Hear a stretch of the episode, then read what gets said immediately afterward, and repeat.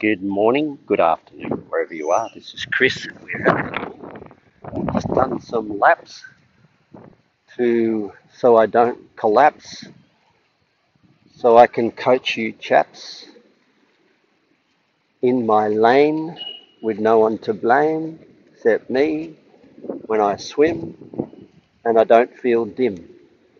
So there we go. It's all very poetic and hey, when is a lie a lie and when is a lie not a lie? So I did a blog on my chriswalker.com.au website and uh, it's available on um, uh, MailChimp. So if you want to get the regular, like a regular weekly blog that I write, um, that's the way to get them. But otherwise, just go visit chriswalker.com.au and have a squeeze. Please uh, share them around. Uh, I'm trying to coach more and more people at the moment. So if you know anyone who is in business and wants to have a better quality of life and uh, brilliant work, uh, you know where to send them. So today, when is a lie a lie when is a lie not a lie? Well, if it's a complete uh, distortion of fact, then it's a lie. So let's just look at uh, what are the facts. So if you, let's say you didn't, you're doing a day's work, but you didn't do all the day's work, uh, you didn't get it done. A lie would be to say, I got it done. Truth would be is that you're working on it. So there's there's a way to say things that doesn't necessarily present the negative, which is I didn't get it done, there's a way of saying things which says, I nearly got it done, or I'm working on it, or it's a work in progress. A lie would be when you take the day off and go fishing and say, I was at work. That's not really true unless while you were fishing you were doing something to do with work.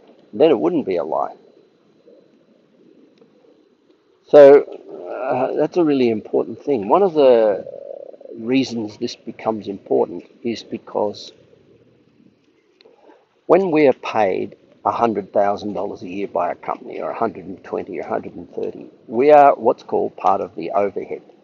They're not looking at you specifically as a cost, unless it's a very, very, very, very small business with a very small number of people. But typically, let's just say around the 100 to 130,000 dollar mark, you're just. You're part of the baseline cost system of production. Once you're over the 130 up to 140, and then you start edging towards 200, you become a seriously a, a means of production, a cost to the business that could be looked at in terms of its effectiveness. I don't care how big it is, it's a million dollar business.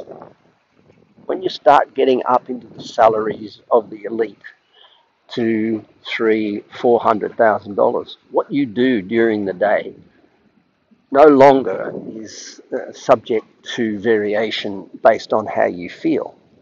You are required to produce a return on that investment. Now, if you can return on that investment, blink. It won't care what it would need from a $400,000 salary is somewhere in the vicinity of 20 times return uh, by the time it's got cost and infrastructure involved. 10 times is a minimum. So for a $400,000 salary, you need to be pulling about 4 million. If you're pulling 4 million in two hours a week, nobody at the company is going to blink because the investment, your 400 grand, is being uh, is feeding itself and you could possibly ask for 450 if you can pull in that much. So whether you're a means of production in sales or whether you're involved in production, which means turnover and cost effectiveness, your salary is going to be accounted based on its, its return of in, on, on investment for the business. So when you're sitting at home thinking, should I watch Netflix today, or should I go to work today, or should I uh, really do a day's work or should I, what should I do today? The answer should be something along these lines. If you're ahead of budget, do whatever you want. Watch Netflix. If you're below budget, you better get your shit together because you're in the target. You're in the crosshairs of the business. Now, your budget is not set by you always. It's set by others, and sometimes it's fair and sometimes it's not fair.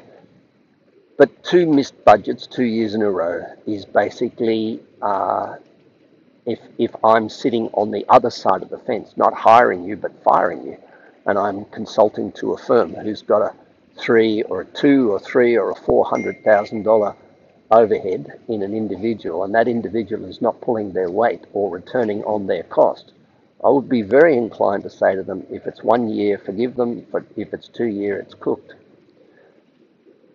Now, this might sound harsh, but I'm, I've been fortunate enough to work on the two sides of the fence, the hiree and the hirer. And the hirer is, is, has a responsibility to the shareholders or to the ownership or to the, simply to the bottom line to make sure that what goes out of the business uh, has a, a relationship to what comes into the business. Now, during good times, companies quite often give pay rises and they give uh, they employ people and they put everybody on.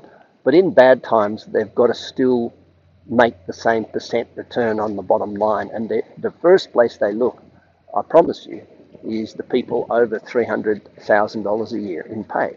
They start looking at them very carefully, thinking, can I improve on the investment I've made in that individual? Tenure doesn't matter. How long you've been there doesn't matter. Why you're there doesn't matter. Who you're friends with doesn't matter. What your family's doing, what your mortgage is doesn't matter. They're just going to look at it in the truth of it's a business. It's got to return a bottom line, and your productivity is going to matter. Now, as I said, if you're above budget, this conversation that I'm having with you right now is irrelevant. It's inconsequential.